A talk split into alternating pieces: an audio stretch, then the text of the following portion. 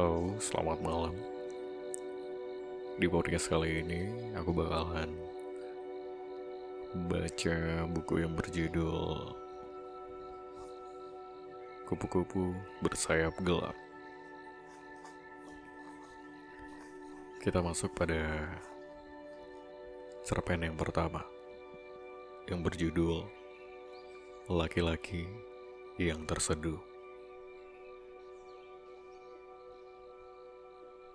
Ada sebuah peristiwa yang aku tahu. Semenjak itu terjadi, aku tidak akan lagi menemukan sebuah pagi yang membahagiakan. Peristiwa itu menggenapi rentetan peristiwa sebelumnya, menyempurnakannya dalam satu rumus kesedihan yang tidak terelakkan. Tidak ada lagi harapan, tidak ada rumah yang hangat, tidak ada anak-anak yang sehat dan berteriak girang tidak ada seorang laki-laki memelukku dari belakang, mencium punggungku, dan membisikkan kalimat sayang. Aku tumbuh nyaris tanpa orang tua. Sejak kecil, aku hanya hidup dengan seorang nenek yang keras kepala dan surat-surat dari jauh dari orang tuaku. Nenek mempertahankanku sebagai cucu semata wayangnya yang tidak turut bersama orang tuaku yang menempuh hidup di dunia yang jauh, dunia yang jauh dari jangkauan dan alam pikir nenek. Ia berpikir hidup adalah sesuatu yang bisa diteruskan. Ia nenekku, berharap aku menjadi sosok yang bisa meneruskan kehidupannya, kehidupan yang tidak bisa aku mengerti. Dan aku hidup dalam hening dan sepi yang melilit. Di sana aku tumbuh, menjalar, menggapai sesuatu yang serba lamat-lamat. Rumah tua besar yang angkuh dan sepi. Seorang perempuan tua yang nyinyir. Dan surat-surat yang tidak memberitakan apa pun selain kabar bahwa mereka berdua, orang tuaku, baik-baik saja dan selalu rindu. Tapi apa yang kupahami dari surat-surat yang hampir sama itu? Tidak ada. Lalu aku tumbuh menuju remaja Seorang gadis yang kata beberapa teman cantik dan aneh. Pergi ke sekolah, pulang, tidak banyak teman, dan pendiam. Seorang gadis remaja yang menyusuri jam-jam penuh dengan kelelahan tanpa tahu apa yang harus dilakukan. Aku merasa tidak punya modal untuk memulai sebuah pergaulan. Aku tidak mempunyai sesuatu sebagai tiket masuk dalam sebuah dunia yang renyah hingga seorang laki-laki memasuki duniaku. Ia datang seperti petasan yang membangunkan seseorang dari tidur resahnya. Aku merasa waktu itu sebagai anak tangga baru yang bisa ditempuh dalam hidupku. Aku berharap bisa menemukan sesuatu yang selama ini kuharap, semacam perlindungan dan rambatan. Tapi ternyata tidak. Aku justru memasuki pintu kesedihan berikutnya. Masuk ke dalam lorong gelap teror dan ketakutan. Laki-laki itu hanya memenuhi hidupku dengan ancaman-ancaman dan persetubuhan yang ganas. Ia membawaku lari dari kehidupan nenekku, meninggalkan sebuah ruang sepi yang kubenci, tapi membawaku dalam gelap yang lain kamu tahu aku tidak mempunyai apa-apa, bahkan sekadar kenangan yang menyenangkan tentang hidup ini. Harapan tentang seseorang yang melindungiku lenyap. Dan digantikan dengan perasaan bahwa hidup ini tak lebih dari rentetan kisah sedih yang terasa panjang. Laki-laki itu terus melempar teror dari segala yang ada di dirinya. Mulutnya mengeluarkan kalimat-kalimat pedih, penghinaan, ancaman maut, dan gigitan di tubuh saat ia meregang memuntahkan hasrat. Tangannya begitu ringan mampir di tubuhku, meninggalkan bilur-bilur kesakitan. Aku larut di sana, dalam hari-hari yang penuh dengan siksaan. Hingga kemudian, aku hamil. Dan ia menikahiku. Secerca harapan muncrat Siapa tahu dengan kehamilan itu ia bisa sedikit menganggap bahwa aku masih manusia. Setidaknya, karena di dalam rahimku ada benih kehidupan darinya. Tapi ternyata tetap tidak. Aku adalah gelap itu sendiri. Aku tetap datang dengan kelakuan iblis yang sama. Bahkan ketika aku melahirkan, ia hanya menengok sebentar. Tak ada kecupan selamat dan wajah bahagia yang tertangkap olehku. Kelahiran itu tidak memberiku berkah apa-apa. Tidak ada tangan gaib yang membelaiku sesaat karena aku telah menimang buah kehidupan. Tidak ada janji Tuhan kepada umatnya seperti yang ada di kitab-kitab. Tidak pernah ada buah dari kesabaran dan penderitaan yang panjang. Tidak pernah ada. Kelahiran bayiku itu justru hanya semakin mengukuhkan aku tidak punya apa-apa. Juga hak untuk membunuh diriku sendiri. Ketika perasaan ingin mengakhiri hidup datang kepadaku, wajah bayi itu mengurungkannya. Aku berpikir bayi itu juga tidak akan punya siapa-siapa dan tidak punya apa-apa jika aku meninggalkannya. Kemudian aku belajar menaruh harapan kepada bayi itu. Aku mencoba merawatnya dengan baik di tengah kepungan mara bahaya yang bisa datang kapan saja dari laki-laki itu. Ia bisa datang pada tengah malam, membangunkanku dengan paksa, menyetubuhiku, meregang, lalu tidur dalam lelah. Laki-laki itu bisa datang di pagi hari, membanting piring sebab tidak ada makanan di meja makan, menyetubuhiku, meregang, lalu tidur dalam lelah. Laki-laki itu bisa datang di siang hari, menghina aku karena aku tidak mendatangkan uang, karena aku tidak punya bentuk tubuh yang bagus, kemudian menyetubuhiku, meregang, lalu tidur dalam lelah. Laki-laki itu bisa datang di sore hari, memukuliku, hanya karena aku habis mandi. Dan dia mengatakan bahwa pasti aku berdandan karena sedang berselingkuh dengan laki-laki lain. Menyetubuhiku, meregang, lalu tidur dalam lelah. Laki-laki itu bisa datang.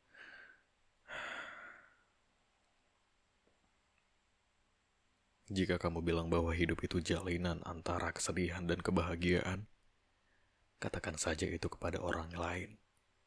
Jangan katakan kepadaku. Jangan pernah. Aku tidak percaya. Ketika bayiku mulai tidak menyusu, aku sempatkan diri untuk bekerja membuat kue dan mengedarkan ke warung-warung terdekat. Usahaku itu mulai tumbuh, membesar seiring dengan besarnya anakku. Aku pikir, ini saatnya aku bisa menapaki hal baru dalam hidup, setidaknya untuk anakku kelak. Tetapi tetap saja tidak. Ketika aku pulang, Ketika aku pulang dari mengantarkan kue, dari pintu depan aku dengar suara anakku yang menangis kencang. Dan ketika aku buka pintu kamar, laki-laki itu sedang bercinta dengan seorang perempuan di samping anaknya yang menangis karena kehausan. Aku mendatangi mereka dan kutampar wajah laki-laki itu. Lalu kubawa pergi anakku. Selesai sudah. Selesai sudah. Ah, tidak. Aku pergi jauh, berpindah dari satu kota ke kota yang lain dengan dikuntit oleh perasaan tak aman dan teror hitam kenangan, dengan uang yang tak seberapa di tangan. Hingga kemudian aku memutuskan untuk menetap di sebuah kota, berharap bisa membangun sesuatu yang baru bersama dengan anakku, yang baru bisa menyebut kata Mama. Mama. Aku membuat kue lagi, lalu mengedarkannya sambil tetap membawa anakku ke mana saja. Hingga kemudian aku bisa menyewa rumah, menggaji orang untuk sebentar saja menjaga anakku, sebab bisnisku mulai berkembang dan semakin jauh edarannya. Sedikit demi sedikit biji harapan mulai keluar dari dari tanah kenangan yang kejam dan tandus. Tapi itu semua belum juga berakhir. Seperti kepulangan yang dahulu, ada suara berdengung di telingaku yang memaksaku pulang lebih cepat. Dan ku dengar tangis anakku dari jauh sambil menyeru-nyeru kata, Mama, berulang-ulang. Orang yang menjaga anakku menggigil di depan pagar ketakutan. Aku masuk rumah dan mendapati beberapa orang berada di dalam. Salah satunya adalah laki-laki yang sedang mendekap keras anakku, yang berusaha meronta sambil menangis. tetapi tetap tidak bisa lepas dari dekapannya. Aku tahu sesuatu yang lebih buruk sedang menungguku. Rombongan itu juga membawaku pergi dengan pesan yang terngiang dari laki-laki itu agar aku menyelesaikan urusan perceraian dengannya. Tentu aku menceraikannya, tetapi bukan itu. Ia juga mempermasalahkan hak asuh anakku. Dan itu artinya aku harus melalui proses peradilan yang panjang dan bertele-tele. Aku sudah tidak punya tenaga lagi, dan terutama tidak punya uang. Lalu kuputuskan untuk pergi melayang tanpa arah. Setiap kali aku mencoba untuk membunuh diriku sendiri, wajah anakku memberati. Padahal aku tahu, aku tidak pernah bisa bertemu dengannya lagi. Setelah dua tahun kepergianku, baru kali ini aku bisa menceritakan kisahku. Itu hanya kepadamu Aku tidak tahu kenapa aku harus bercerita kepadamu, dan aku tidak tahu untuk apa menceritakan ini semua. Kamu mungkin bisa mendapatkan kisah-kisah yang jauh lebih sedih dari buku-buku cerita atau di film-film. Tapi, ah, aku tidak tahu. Seharusnya kata tidak saja sudah cukup. Semua hal di atas kuceritakan kepada seorang laki-laki yang belum begitu ku kenal. Semua itu berawal dari ketika aku menyeberang jalan menuju ke sebuah stasiun. Dari stasiun kulihat dua laki-laki, yang satu kemudian menyeberangi lalu lintas yang padat, sementara aku masih sibuk untuk berusaha mencari celah agar bisa segera menyeberang. Rupanya agak jauh dari tempatku, ada seorang perempuan tua yang juga sedang berusaha menyeberang jalan. Ternyata laki-laki itu hendak menolong perempuan itu menyeberang. Waktu itu aku hanya membatin. Ternyata masih ada orang yang agak baik di dunia ini. Di peron, aku melihat lagi dua laki-laki itu. Kemudian kulihat laki-laki yang tadi membantu menyeberang jalan perempuan tua berjalan menuju pojok stasiun menghampiri seorang nenek penjual kacang rebus. Laki-laki itu kulihat balik dengan membawa bungkusan penuh dengan kacang. Aku mendengar kawannya bertanya, "Untuk apa membeli kacang sebanyak itu?" Dan aku mendengar jawaban yang keluar dari mulut laki-laki itu. "Kamu bawa pulang untuk teman-teman. Nenek itu hebat. Ia perempuan yang hebat." Selanjutnya, pengumuman kereta yang kutunggu datang. Ternyata laki-laki itu satu gerbong denganku, bahkan berada satu deret, persis di sampingku. Di antara kami hanya dipisahkan oleh seorang ibu berkerudung yang duduk bersebelahan denganku. Sebuah lorong, dan seorang laki-laki tua yang sering batuk di sampingnya. Kami sama-sama dekat dengan jendela. Dari bayang jendela di sampingku, Aku melihat ia melambaikan tangan kepada temannya yang ternyata hanya mengantar. Aku tergeragap dari lamunan ketika ibu di sebelahku memohon sambil setengah menangis kepada kondektur yang sedang memeriksa tiket. Ternyata tiket ibu itu ketinggalan. Aduh, sungguh kasihan. Dan tentu ibu itu tidak mungkin berbohong. Sebelum suasana bertambah runyam, Laki-laki itu berdiri lalu mengajak kondektur dan ibu itu ke arah belakang untuk berbicara bertiga. Entah apa yang mereka bicarakan di sekitar antar gerbong. Semua orang yang duduk di gerbong itu ingin tahu, tapi tentu kami tidak bisa mendengar apa-apa. Hingga kemudian mereka bertiga berjalan kembali. Pemeriksaan tiket dilanjutkan. Lalu ibu itu mengucapkan terima kasih berkali-kali ke laki-laki itu, lalu tertidur. Dan laki-laki itu tetap terlihat tenang, seperti tidak ada kejadian apa-apa, dan melanjutkan membaca buku di sepanjang perjalanan. Sedangkan aku terus dibawa oleh pikiran ke masa lalu yang rasanya tidak akan pernah selesai membuntuti. Kereta berhenti. Orang-orang bersiap turun. Aku agak kesulitan menurunkan barang bawaanku yang berada di atas sebuah tas besar berisi pakaian yang akan kujual di kota ini. Aku memang berdagang pakaian untuk mempertahankan hidup dan mengisi hari-hariku. Tapi tiba-tiba sebuah tangan mengambil tasku, sebuah suara mengiringi. Saya bantu mbak. Aku menoleh kaget. Laki-laki itu seperti tidak peduli lalu menurunkan bawaanku. Ia menoleh ke arahku sambil berkata lagi, Mau keluar lewat pintu depan. Sambil bingung, aku mengangguk. Kalau begitu, biar saya bawakan saja. Dan aku menurut tanpa bisa berkata apa-apa. Sampai di depan stasiun, ia bertanya, mau naik taksi atau ada yang menjemput?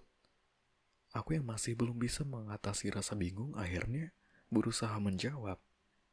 Oh, tidak, saya naik angkut saja. Kulihat ia mengernyitkan mukanya, lalu tersenyum sambil berkata, Hari ini angkot di kota ini mogok, mbak. Aku bingung, lalu buru-buru bertanya, Anda tahu dari mana? Ia meletakkan tasku di lantai, lalu duduk dan menjawab, Dari koran.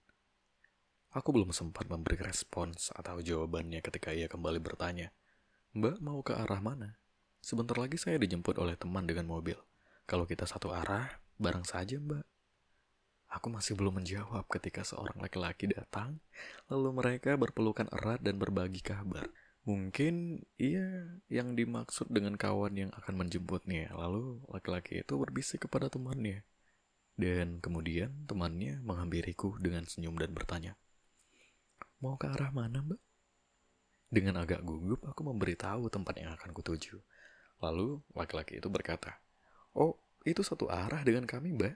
Mari bareng aja. Aku belum juga sempat berkata apa-apa ketika laki-laki yang satu kereta denganku itu kembali membawakan tas dan memberi anggukan kepadaku sebagai tanda agar mengikuti mereka berdua. Dari pertemuan itulah aku mengenal laki-laki yang sekarang sedang di hadapanku. Semenjak peristiwa itu, kami sering berhubungan. Kadang ia menelepon, bahkan kadang ia mampir ke tempat tinggal sementara aku jika aku ada di kota ini. Beberapa hari yang lalu, ia bertanya apakah suatu saat aku bersedia untuk diajak makan malam. Dan seperti sebelumnya, aku tidak punya jawaban apa-apa selain mengangguk. Malam ini, ia mengajakku untuk keluar makan malam di sebuah ruang yang agak sepi. Sebuah kalimat yang sungguh mengagetkan meluncur dari mulutnya. Ia menginginkanku menjadi kekasihnya. Aku seperti sesak napas seketika. Duniaku terasa kembali gelap. Ah, tidak, aku tidak boleh mempunyai harapan lagi pada hidupku kali ini. Aku tidak ingin ada seseorang yang ikut menanggung lukaku. Tetapi sepasang mata yang tajam dan tulus itu menggedor-gedor pintu harapan. Dan keinginan untuk hidup dalam hari yang menyenangkan menekan kuat dari dalam diriku. Ah, tapi tidak. Dan kata tidak, itu yang kemudian keluar dari mulutku. Iya, Anglo. Mukanya tertunduk. Tapi kemudian kembali tegak, berusaha tersenyum. Dan, ah, ada air mata di kedua sudut matanya. Lalu dari mulutnya meminta sedikit alasan dariku mengapa menolak permintaannya. Aku kemudian menata perasaanku dengan perasaan yang tidak menentu. Aku membuka sejarah yang ingin kubuang dalam hidupku. Di depanku, laki-laki itu terseduh sembari sesekali menggenggam tanganku. Tapi aku tahu, setelah cerita ini semua, ia hanya bisa terseduh tidak akan lebih dari itu. Sebab ini bukan kisah di buku-buku cerita dan di film-film. Dan ia memang hanya bisa terseduh, tidak lebih. Jika kamu bilang bahwa hidup itu jalinan antara kesedihan dan kebahagiaan, katakan saja itu kepada orang lain. Jangan katakan kepadaku. Jangan pernah. Aku tidak percaya.